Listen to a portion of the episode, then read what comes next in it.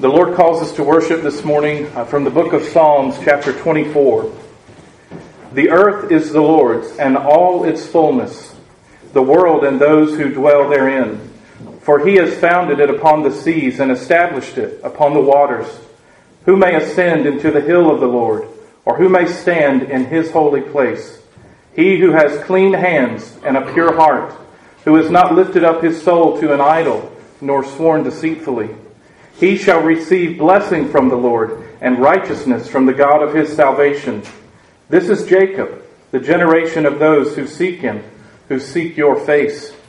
Lift up your heads, O you gates, and be lifted up, you everlasting doors, and the King of glory shall come in. Who is this King of glory?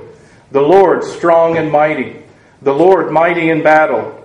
Lift up your heads, O you gates, lift up, you everlasting doors, and the King of glory shall come in. Who is this King of glory? The Lord of hosts. He is the King of glory. Amen.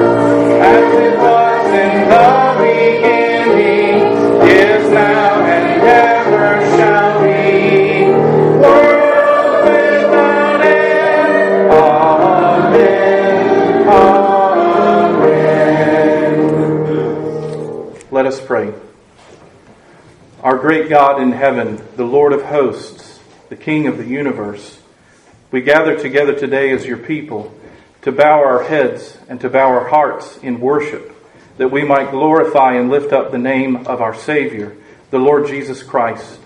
Lord, we thank you for this special season of worship and time to set aside our hearts that we might consider and remember the great story of you sending the Lord Jesus for his first advent into the world to be a little baby and to die for his people. Lord, we thank you and praise you for the work of salvation that you have done, that we come today to worship before you and to praise your name. Lord, we pray that you would fill us with your Spirit, that all we do and say and think would be for your glory, and that you would receive this offering of worship from our hearts as we do so by faith. And Lord, we join our hearts together as your people, the church now and pray the prayer that you taught your disciples to pray, saying out loud, Our Father, who art in heaven, hallowed be thy name. Thy kingdom come, thy will be done, on earth as it is in heaven. Give us this day our daily bread, and forgive us our debts, as we forgive our debtors.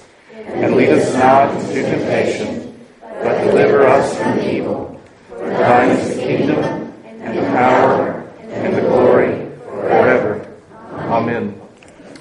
This morning, for our confession of faith, we're going to recite together the Apostles' Creed.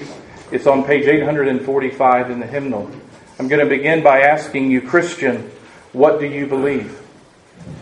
I believe in God the Father Almighty, maker of heaven and earth, and in Jesus Christ, his only Son, our Lord, who was conceived by the Holy Ghost born of the Virgin Mary, suffered under Pontius Pilate, was crucified, dead, and buried. He descended into hell. The third day he rose again from the dead. He ascended into heaven and sitteth at the right hand of God the Father Almighty. From thence he shall come to judge the quick and the dead. I believe in the Holy Ghost, the holy Catholic Church, the communion of saints, the forgiveness of sins, the resurrection of the body, and the life everlasting. Amen. Hear these words of assurance from the book of Isaiah, chapter 9, beginning in verse 2. The people who walked in darkness have seen a great light. Those who dwelt in the land of the shadow of death, upon them a light has shined. You have multiplied the nation and increased its joy.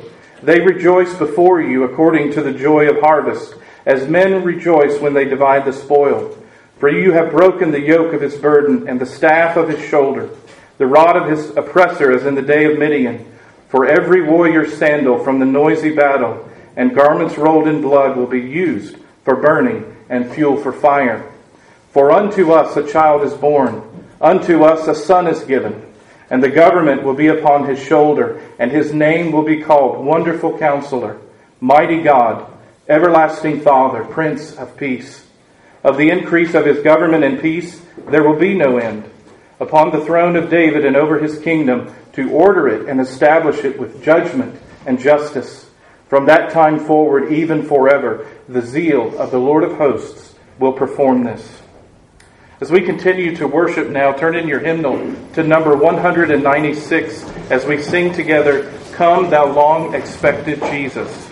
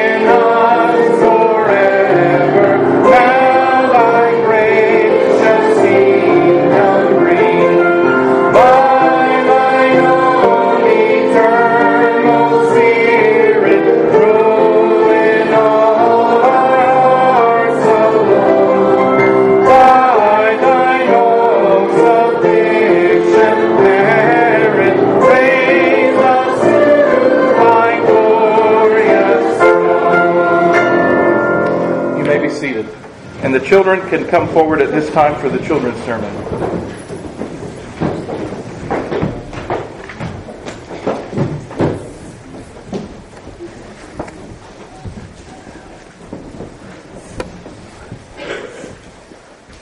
Good morning, boys and girls. Good morning. It's good to see you. Might have to scooch in a little bit. It's just enough of us to fill up the front. It's wonderful. Well, this morning is the second Sunday in Advent. Can anybody tell me how many candles are burning on the table? Two. Two.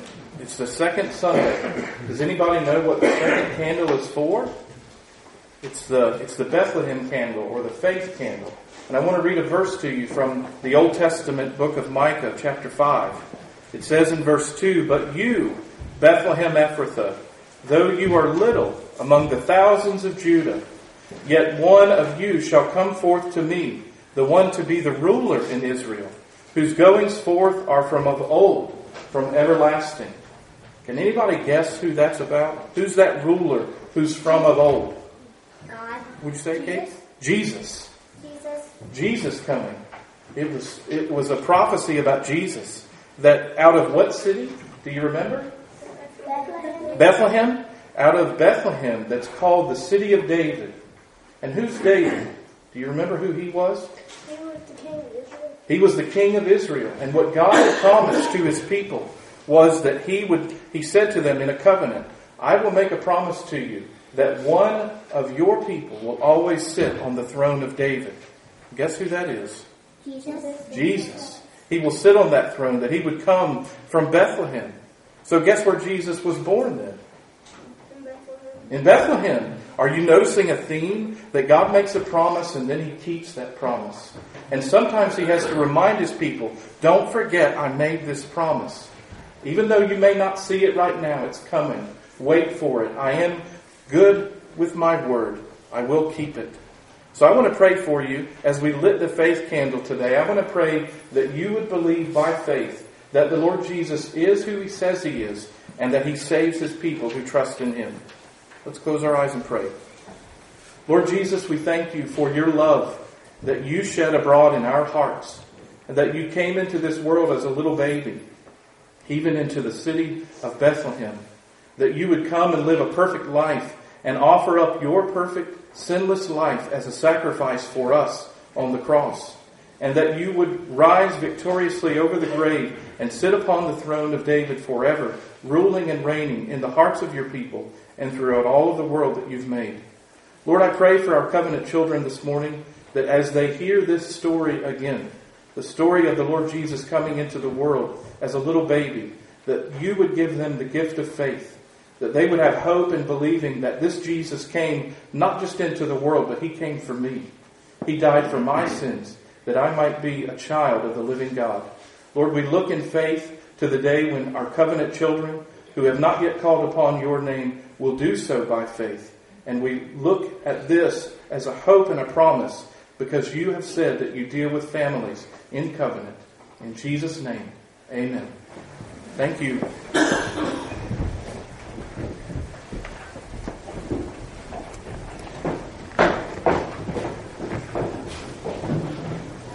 This morning, for our responsive reading, we're going to be reading Psalm 106, verses 1 to 23, and 47 and 48. It's on page 823 in the hymnal.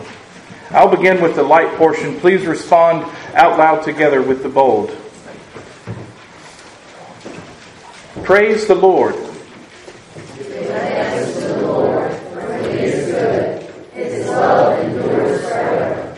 Who can proclaim the mighty acts of the Lord or fully declare his praise?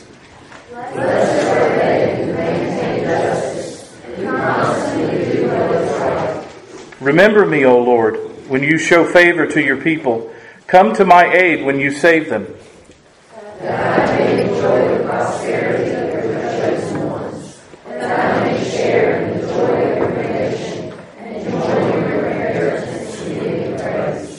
We have sinned, even as our fathers did. When our fathers were in Egypt, they gave no thought to your miracles.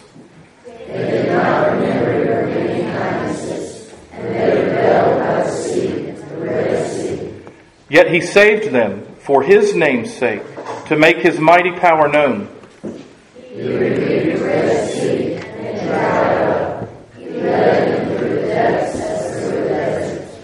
He saved them from the hand of the foe, from the hand of the enemy. He redeemed them.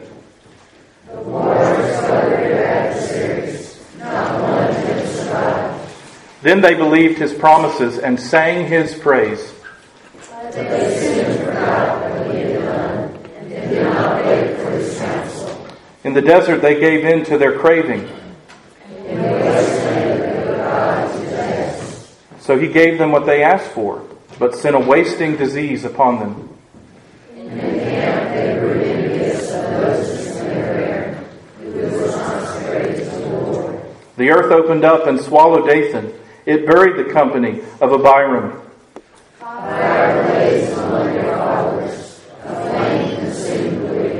At Horeb they made a calf and worshipped an idol cast from metal.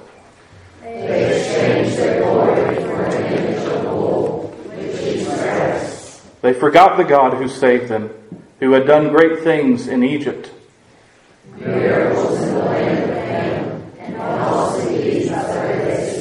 So he said he would destroy them.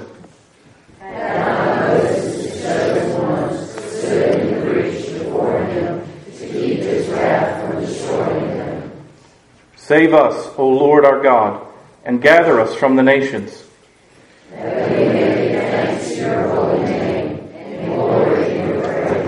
Praise be to the Lord, the God of Israel, from everlasting to everlasting.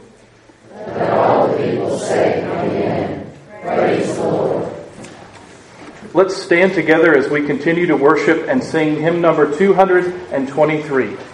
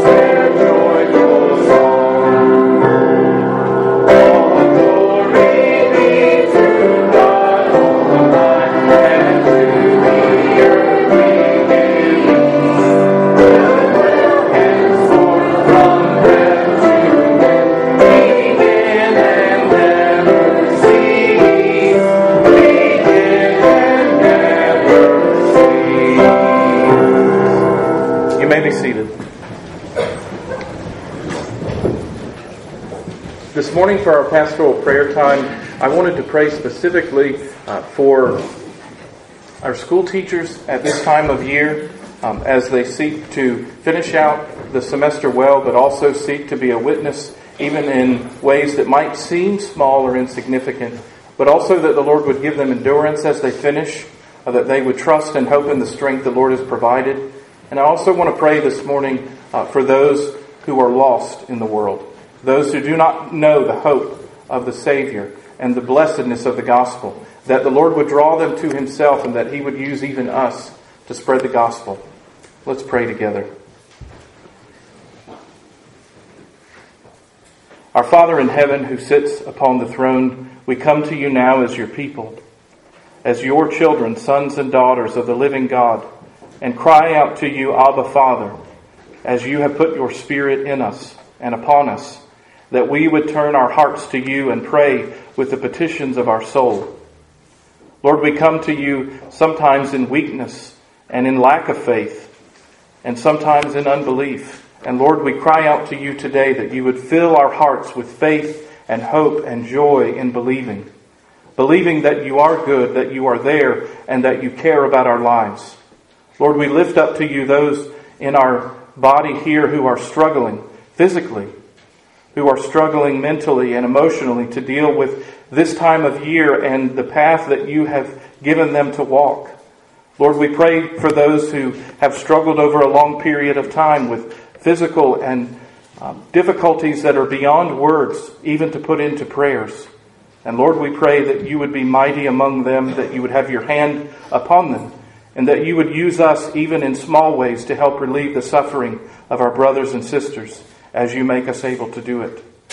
Lord, I lift up to you our school teachers in our midst here and throughout Fairfield County on university campuses as they seek to serve you by serving young people and training young minds. Lord, I pray that you would give them endurance as they finish this semester. And I pray the same for our homeschooling moms, that they would finish well, that students would finish well this semester, that many things that might distract their students, that you would help them to have patience and endurance. And Lord, I pray for activities and meetings and other things that will happen in schools, that they wouldn't be a distraction to our people. And Lord, I pray for those who are teaching in places that are hard to work, where administration might hear but not understand. Lord, I pray that you would give them a soft heart to believe that you have them there on purpose. And Lord, I do pray for those among us that we might see day in or day out, we work with or go to school with, those that we recreate with, or those that we might see at the store, those who don't know you, Lord. We cry out to you for the sake of lost people, who the Bible says we once were, having no hope and without God in the world, and you called us to yourself. Lord, we pray for people who do not know the Lord Jesus Christ, and for Christmas season coming up. It is not a time of rejoicing in the birth of a Savior. At best, it is a hope in getting something that we could unwrap under the table or under the tree that might give us hope and salve our hearts because we sense guilt before a living God, because we sense judgment from that living God, and because we're hoping to find peace in any way we can find it. Lord, may we as your people share the hope of the gospel in a loving way that Jesus came as a little baby. He really did. He lived a sinless life. He died on the cross. And the gospel that we proclaim is that he rose again from the dead. Lord, help us as your people, the church, to have hope in the resurrection, not in the things that we have or the things that we hope to have in just a few weeks. Lord, help us to hope in you and to trust that Jesus came to deliver us from our sins that we might live unto God. In Jesus' name, amen.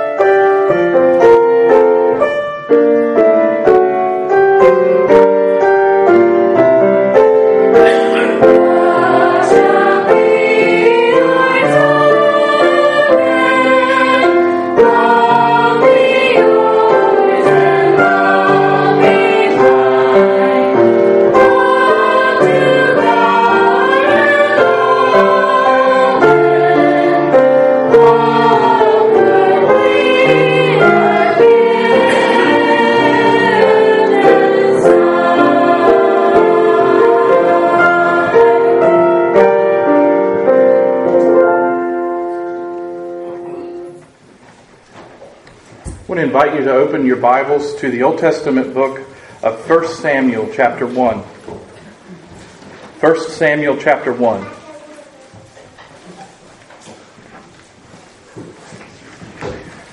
We're going to be reading selections here from 1 Samuel, chapter 1, and we're going to be studying and looking uh, throughout this first chapter this morning with the sermon entitled, For This Child I Prayed.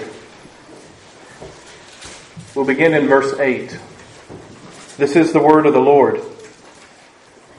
Then Elkanah, her husband, said to her, Hannah, why do you weep? Why do you not eat? And why is your heart grieved? Am I not better to you than ten sons? So Hannah arose after they had finished eating and drinking in Shiloh. Now Eli the priest was sitting on the seat by the doorpost of the tabernacle of the Lord. And she was in bitterness of soul and prayed to the Lord and wept in anguish. Then she made a vow and said, O Lord of hosts, if you will indeed look on the affliction of your maidservant and remember me, and not forget your maidservant, but will give your maidservant a male child, then I will give him to the Lord all the days of his life, and no razor shall come upon his head. And then going to verse 19. Then they rose early in the morning and worshipped before the Lord, and returned and came to their house at Ramah. And Elkanah knew Hannah, his wife, and the Lord remembered her. So it came to pass in the process of time that Hannah conceived and bore a son, and called his name Samuel, saying, Because I have asked for him from the Lord. And then verse 24. Now when she had weaned him, she took him up with her with three bulls, one ephah of flour, and a skin of wine, and brought him to the house of the Lord in Shiloh. And the child was young. Then they slaughtered a bull and brought the child to Eli. And she said, O my Lord, as your soul lives, my Lord, I am the woman who stood by you here, praying to the Lord. For this child I prayed, and the Lord has granted me my petition, which I asked of him. Therefore, I have also lent him to the Lord. As long as he lives, he shall be lent to the Lord. So they worship the Lord there. The grass withers and the flower fades, but the word of our God abides forever. Today is the second Sunday in Advent. We've been uh, began a series last week called "Unto Us a Child Is Born," and the sermon this morning is entitled "For This Child I Prayed," looking at the pregnancy and the time leading up to the pregnancy and just after, when Hannah cried out to the Lord and he blessed her womb and gave her Samuel. Advent is the four week period following Thanksgiving. And like a pregnancy, the Advent season, as we anticipate the first coming of our Lord and Savior Jesus Christ, includes anticipation, pain and frustration, preparation, and contemplation of future indescribable joy. Advent is not the main event of this season. It anticipates the main event, the coming of the Lord Jesus Christ, the Savior.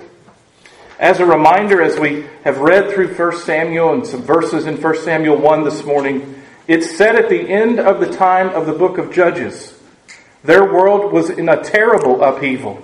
Politically, they had multiple enemies on every side. Israel was being hit from every direction. Economically, things were in a downturn.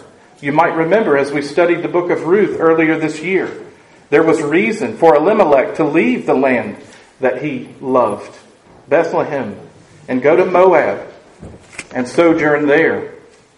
And spiritually, it was in a time of upheaval as well. It was a time of great unbelief among God's people. Those who had gone with Joshua into the land and to conquer the enemies of God, those people had passed away. And there rose up a generation of people who lived and existed based on the blessings that God had given his people. But they lived mostly in unbelief. And it says at the end of the book of Judges, that there was no king in Israel at that time, and everyone did what was right in his own eyes. In Judges, we see a picture of the general decay of morals and unity among God's people. This was not a description of the world, this was a description of Israel. It was a time of rot and corruption. It was one of the saddest times in the history of the people of God. That's the background for the beginning of 1 Samuel. 1 Samuel focuses in chapter 1 on the domestic life of one family, Elkanah and his wives Hannah and Peninnah. Elkanah must have been a man of particular means, as we'll see that he had two wives and every year made a trip to Shiloh to worship the Lord. But particularly it's Hannah's story. As we see in chapter 1 verse 2, Hannah has no children. She is known as a barren woman. It was the reason why Elkanah has another wife, Peninnah. And where we see in chapter 1 that God is at work both to answer prayers and to provide for this family, but also in providing for this family, He provides for a nation of people to remind them that God is on the throne. He keeps His promises. He hears prayers. He's faithful to His covenant, even when we are not. So this morning, as we look at this passage and as we look at chapter 1, we're going to do so under three headings. Number one, God at work in the details.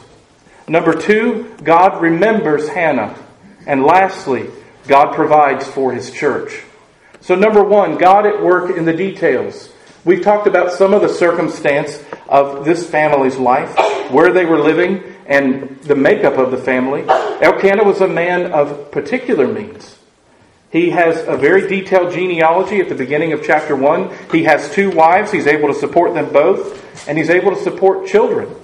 He has flocks and herds. He is a man of means. He's able to travel, to go to Shiloh once a year to worship God, to participate in a feast and a festival. One of his wives, Peninnah, has children. She was able to do what Hannah could not. Elkanah's hand was forced. If he was going to have an heir, if his house was to live on in the nation of Israel, he took matters into his own hands. And Peninnah does have children. She gave him an heir. We see that the circumstance of this family is that they were a worshiping family. They were the exception among many in Israel in that day, and yearly they made the trip to Shiloh to worship God at the tabernacle there and to make sacrifices to Him. They came with offerings, they didn't come empty handed. It says that when the sacrifice was made and the time of the offering came, that Elkanah would take portions and give to Peninnah for she and for her children. But then he would turn to Hannah, his beloved, and he would hand to her not just a portion for herself, it says in chapter 1, that he would give her a double portion, that he would put it in her hand specifically. And you might wonder, well, why would he do that? Why be so extravagant? Or why put in her face year after year, I'm giving you this, but I realize you don't have children? Why would he remind her that way? In chapter 1, verses 6 and 7, we see that this time of worship was not particularly a cheery time for Hannah, for it says her rival Peninnah also provoked her severely to make her miserable because the Lord had closed Hannah's womb. So it was year by year when she went up to the house of the Lord that she provoked her. I cannot imagine what this must have been like that every time they came to worship the Lord, Peninnah would say something, would give a little jab. Oh, I just hope I didn't forget anybody today. I hope everybody's clothed and everybody's cleaned up and we're all going to get there okay. Oh, and by the way, Hannah, I forgot to tell you I'm pregnant again. Can you imagine that kind of prodding and pushing? That kind of provocation that happened year after year after year. It was a reminder to Hannah of her childlessness. But to Peninnah, it was also a reminder. Because every time they did the offering, she would watch as Elkanah came and he would give a portion to she and to her children. But then he would go and get a double portion. Maybe this year. Maybe this year the children that I gave him will cause him to love me, and that's for me. And he would pass her by and go to Hannah, and the double portion would go to her. And she was reminded year after year that children don't buy love. The double portion went to Hannah. God's at work in the details of this family's life. We see that in the circumstances, but we also see it in the desperation of Hannah's heart. In chapter 1, verse 7, it says that she wept. Every year they went, she wept, and she did not eat. Have you been in this place, dear people of God, where the troubles that trouble your heart are so much that it changes your appetite for actual food? it says that after the time of the offering was over and after the other people had eaten and had their fill, that she left the table and she went back to the tabernacle. She went through the door where Eli the priest was. And with bitterness of soul and with anguish in her heart, she cried out to the Lord, though her lips didn't move. She longed for a child for years. Every year they made this trip. It was a reminder, I don't have children. And she longed in her heart, I wish I had a son. She had an awful rivalry with Elkanah's other wife, Peninnah. She was loved by Elkanah, but it was an inadequate comfort. You see in verse 8 these words that he said to her. He asked three why questions, like husbands tend to do. Why do you weep? Why do you not eat? I gave you plenty. Why don't you eat? And why is your heart grieved? Am I not better to you than ten sons? I know you long for a son, dear. But am I not better to you than ten sons? One writer said it would have been better for him to have said, to comfort the heart of his wife, You are better to me than ten sons. I love you. Of course she loved him. That wasn't the point. Her heart was grieved because she didn't have a baby to hold. And this other woman who lived in her house was a constant reminder of what she might have called in herself a failure. I'm a failure as a wife. I'm a failure. I'm never going to be a mom. I'll never know what it's like to hold my baby. And here she is holding them and flaunting them in front of me. And we see in, in her prayer that she runs to the Lord with her bitterness and anguish. She doesn't run away, and she has this very odd encounter with Eli there in the tabernacle. In Psalm 142, verse 2, I think these might be words to describe Hannah's heart. She said, it says there, I pour out my complaint before him. I declare before him my trouble. Look at her vow that she made in verse 11. This is Hannah's vow as she asks the Lord, Look upon the affliction of your maidservant. She asks, using the word three times, maidservant. She knows her place before the Lord. She knows that she is living in His world. It's not her world, and everybody else is living in it. It's His. She hasn't made this the only part of her life, but it is the affliction of her soul. It's the cross that she's bearing at this particular time in her life. And she's asking, Lord God of heaven, Lord of hosts, she says, would you please remember me and not forget? Do you believe God has forgotten you? Do you believe that He remembers? He's faithful to you as your Heavenly Father? She pours out her heart. It says, to the Lord of hosts. We sing that phrase in Martin Luther's Reformation hymn, Lord Sabaoth, His name. From age to age, the same. Here, Hannah is praying to that God. This is clearly not a provincial ethnic mascot, no deity emeritus of an Israelite ghetto. This is the Lord of hosts, Hannah's God. His very title calls our faith to stretch and all of our imagination to catch up to the omnipotence of the one who sits upon the throne.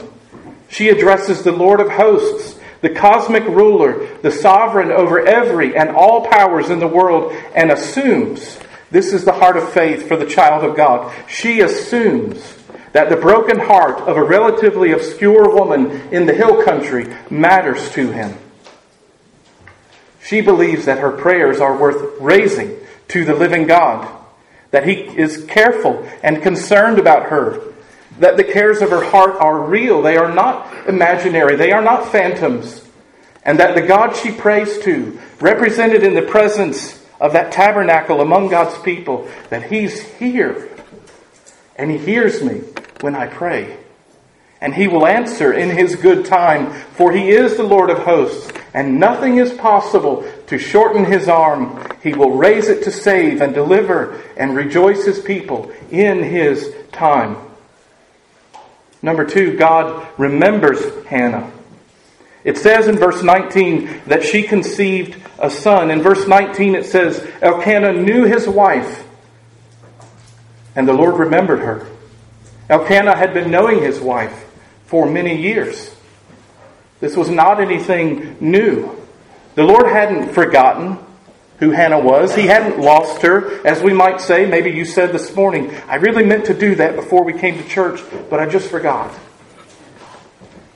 That's not what it means here when it says that he remembered her.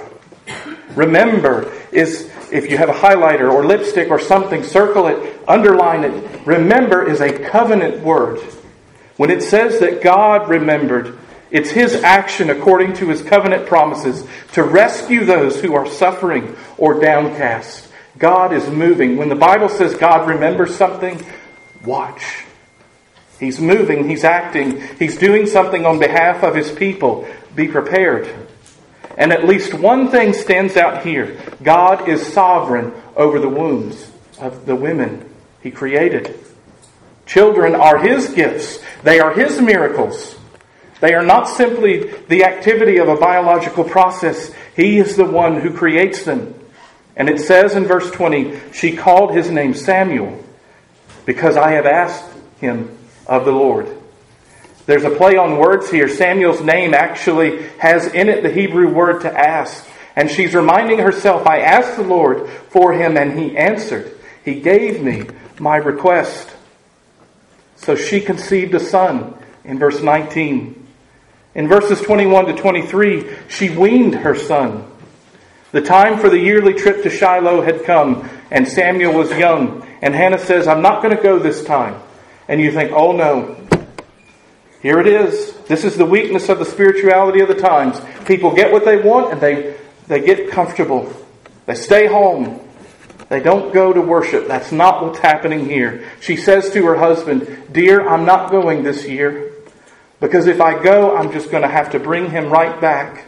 And I promised the Lord that I would give him to the Lord all the days of his life. That a razor wouldn't cut his head, and that for as, as long as he belongs to me, he belongs to the Lord. He owns him, he's his. She says, I'll take him after he's weaned, that he may appear before the Lord and remain there in his presence forever. Imagine all the motherly instincts that are firing off for Hannah for the first time. For the first time, she's changing diapers. For the first time, she's dealing with sleepless nights, not because she wants a baby, but because she has a baby. And that baby's crying and needs nursing. All the love and affection, the tiredness and the joy.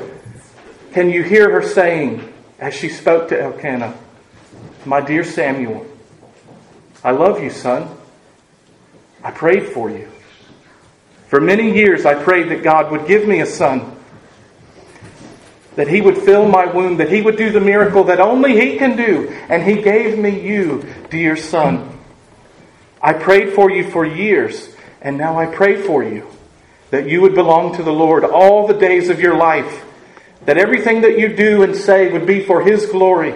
And one day, son, dear little son in my arms, I'm going to take you to Shiloh. And we will worship before the Lord, and I will leave you there with him, but you will forever be in my heart, and you will be with the Lord. Elkanah responds in verse 23, and it seems kind of odd, maybe as some responses from husbands are. He says, You do what seems best. Only let the Lord establish his word. What is he saying? What word? What promise? What, what covenant language is he using here? He's saying, May the Lord do his purposes in our life and in our family's life, and specifically regarding Samuel, may this dear son of ours, may God do his covenant promises according to you and to him. You made a vow to the Lord. And husbands were responsible at this time to affirm the vow or to break the vow. And he is saying, May the Lord do everything that he purposed in our family to do. And would He do it through you? And would He do it through that little baby, our son, Samuel? May the Lord be faithful to His people. One commentator said that this is the beginning of the story of God's Word working through Samuel in Israel. That Elkanah had no idea what he was speaking and what faithfulness God would do for his people through this little baby boy. So she conceived a son in verse 19. In verses 21 to 23, she weans that son. And in verses 24 to 28, she commits her son to the Lord. And she goes not with a small offering, it was actually three times bigger than what was legally and actually required of God's people. She goes with three bulls and a full ephah of flour and a skin of wine, three times more than was necessary. This was a display of Elkanah's means, but it was also a display of the gratefulness of a mother's heart. Come on, dear, we're going to Shiloh. Let's make sure we've got preparations. I'm excited to go this year. May we go and worship before the Lord. Can we take this? Well, certainly, dear, we can. And I'm excited to go with you. Let us go and worship before this God who has answered your request. And so they go and slaughter a bull, and they take little baby Samuel. He's still young. He was probably about three, but we can't really guess. We don't know how old he was. But they take him to this man he's never met, Eli. And you hear the joy in Hannah's heart when she says, My Lord, as you live, I was the woman who was here. I was praying. My lips weren't moving, and you said, Have you been drinking, ma'am? Have you come into the church drunk? And she says, No, I've had neither wine nor strong drink, but I've been pouring out my heart in anguish before the Lord. All of those years before Hannah was doing that. And she says, I'm here, I'm back. And this little boy is the answer to my prayer. The Lord gave me the petition of my heart. And I am here making good on the vow that I made to the Lord that I would give him to the Lord all the days of his life. And then in 1 Samuel chapter 2, you see a song, a prayer from Hannah as she worships before the Lord, gives her son, her only son Samuel, for the service of the Lord. She praises God. It reminds you of Mary's song in Luke, the Magnificat. It reminds you of the bells of Christmas. This woman who believed by faith and trusted that the Lord would answer her prayers, and He did. So, number one, God works in the details. Number two, God remembers Hannah. And lastly, number three, God provides for His church. God provides for His church. I'm going to give you two ways. There are lots more. But one, He hears the prayers of His people. He sees the anguish of people who mourn, and He gives them the gift of faith. And I want to ask you, as we read this story, and maybe it's a, a rereading for you of many times, many years of faithfulness studying God's Word, did you catch it? Was Hannah at peace only because Samuel was born in this story? Wasn't it possible that God could be faithful to her and yet say no to giving her Samuel? That he would say, I can be enough. I am on the throne. I'm the king. I am your God. I will take care of you. I will provide. Even if your womb does not give you a son, I will care for you. Notice in verse 18, before she has a baby, before it says that she conceived because God remembered her, it says in verse 18 that she went away and she ate, and her face was no longer sad. I believe this is a, a part of the story that we should underline and highlight and write down for ourselves because she responded in faith before the answer to prayer came. Much like we saw last week with Abraham and Sarah. When they were waiting and had prayed for years and had given up hope, we're not going to have a baby. And they hoped against hope. This wasn't their first trip to Shiloh. You've got to remember that. It went on for years. And here she is another time at the tabernacle, and she's responding in faithfulness. Even though her rival is goading her at every turn, she responds in faith and in prayer. She doesn't turn her heart against God, she turns to God. And many times, as we as God's people wait for an answer to prayer, for the pain to relent, for an obstacle to get out of the way, we pray in faith, even if God says no. And there was a chance here. God could have said no. But Hannah continued to pray. She believed the Lord would be faithful, and she left that day believing in hope. She finally was able to have a release and peace and rest. God hadn't answered yet, but she believed that He heard the cry of her heart. that it was real. That he would, that he would actually do it. Do you do that? Do you have the faith to do that? Do you have that gift of faith from the Lord? I don't mean the inner unction to just be able to drive through and push through. Isn't that what you're supposed to do in difficult times? If you're an athlete, you don't give up right when things get tough, when your breathing is hard, when your legs are aching. What does the coach tell you to do, young people? You've got to keep going. That's not the inner drive I'm talking about. I'm tra- talking about a push by faith that the Lord gives us. It's His strength, His grace, His movement, His power. By His strength, you and I, day in and day out, against all hope, we keep reading our Bibles, even when the Word of God feels dead to us. We keep on crying out to God, even though our prayers seem to be hitting deaf ears. We keep on coming to church and gathering as God's people, even when it seems they don't understand, when we let a little bit of our heart open. We let them hear what we're struggling with. We keep coming back.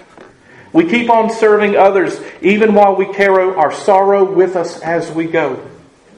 And we keep on sowing the seeds of truth and grace into our barren souls, reading the Word of God, studying His Word, hiding it in our hearts, waiting for the day, not when He gives us the petition of our heart, but waiting for the day when He will call us home and we will be complete and we will be with Him forever. Waiting for the day when we see and no longer live by faith. Andrew Peterson says in his song, After the Last Tear Falls, based in Revelation, where it says that he will wipe away every tear from their eyes and there will be no more death. He says, In the end, we'll see how the tears that have fallen were caught in the palms of the giver of love and the lover of all, and we'll look back on these tears as old tales. Do you believe that? Do you believe and hope that when Jesus promised to wipe away every tear from our eyes, every sorrow of our heart, He promised to do it and that He would? He provides for His church. We don't always understand, but He does it. Though here in 1 Samuel chapter 1, the spotlight is on Hannah, it is God who is at the center stage. He's the one working and moving. And this story is not about finding a good, godly example to follow. If you just pray, God will answer. If you just pray, He'll give you deliverance. He'll give you a child. He'll take care of your financial need. He'll, he'll put food on the table. No. The story of 1 Samuel chapter 1 is written so that we see that God is working in the world to accomplish his purposes, to bring forth his kingdom, and to magnify the glory of his name. That's the first reason and way that God provides for his church. But the second is that his universal reign encompasses kingdoms and nations, but also the normal, domestic, everyday life and prayers of people. In a mysterious, unexplainable way, God answered that desperate cry of Hannah's heart. And simultaneously, working in concert with that pregnancy, he was moving in a mighty way to fulfill his covenant promise to his people. He brought forth Samuel, a son of Israel, at a time when the word of God was rare among his people, when it wasn't said very much, Thus saith the Lord.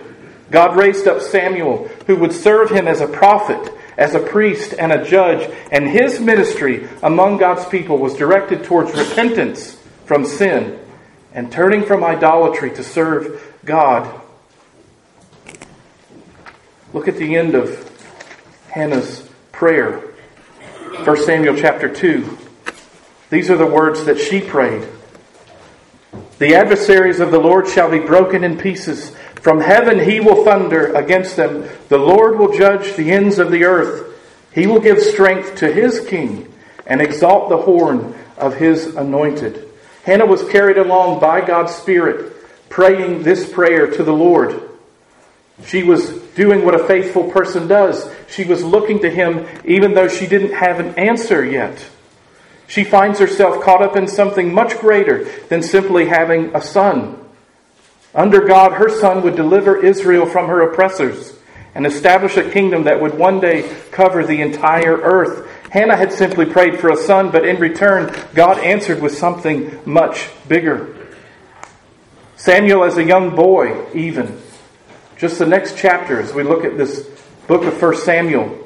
Samuel heard of the Lord's judgment on Eli as a young boy, words that he didn't understand. He was the anointer of kings in Israel. He was the one that anointed Saul and David, the throne on which God had promised the true David would sit on. The almighty righteous king would rule and reign over his kingdom. And Samuel, this answer to prayer, had a part to play in this great drama of God and his love for his people. For this child I prayed, was Hannah's delight to say, and I give him to the Lord. Let's bow our heads in prayer. Father, we thank you that we too do not serve a tribal God who only is relevant in one corner of the world, but all of the universe is your theater. All of the kingdoms and kings of the world serve your bidding. And Lord, we thank you and praise you that you bring all of these things under your control and under your authority and power to bring forth your kingdom. And as we celebrate on this second Sunday of Advent, may our hearts be awakened to the fact that you are moving and working and living, that Jesus sits on the throne having accomplished everything that you sent him to do. And may we rejoice to know that one day he is coming again in a second Advent to bring us home to heaven with you forever. In Jesus' name, amen. Turn in your hymnal to number 225 as we sing together, Once in Royal David's City.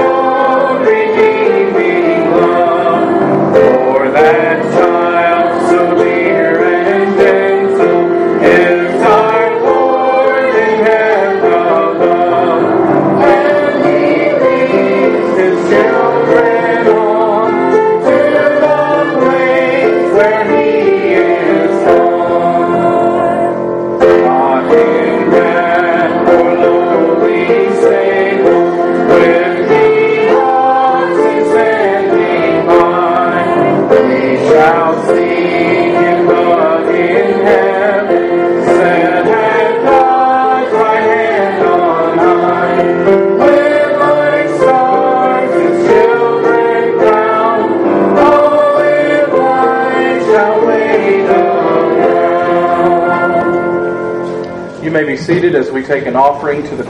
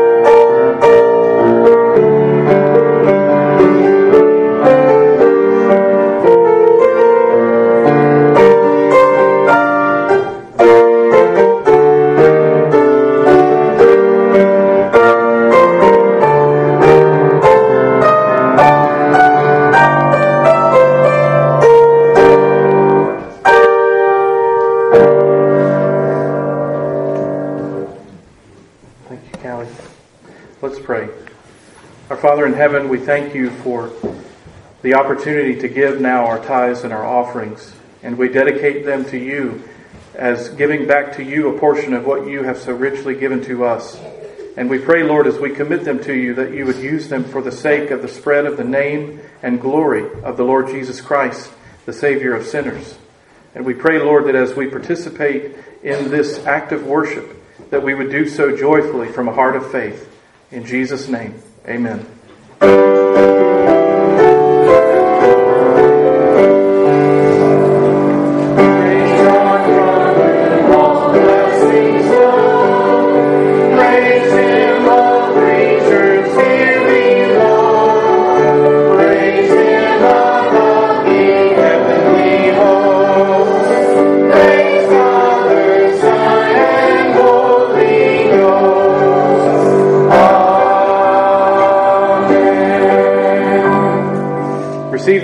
benediction of our Lord from Romans chapter 15.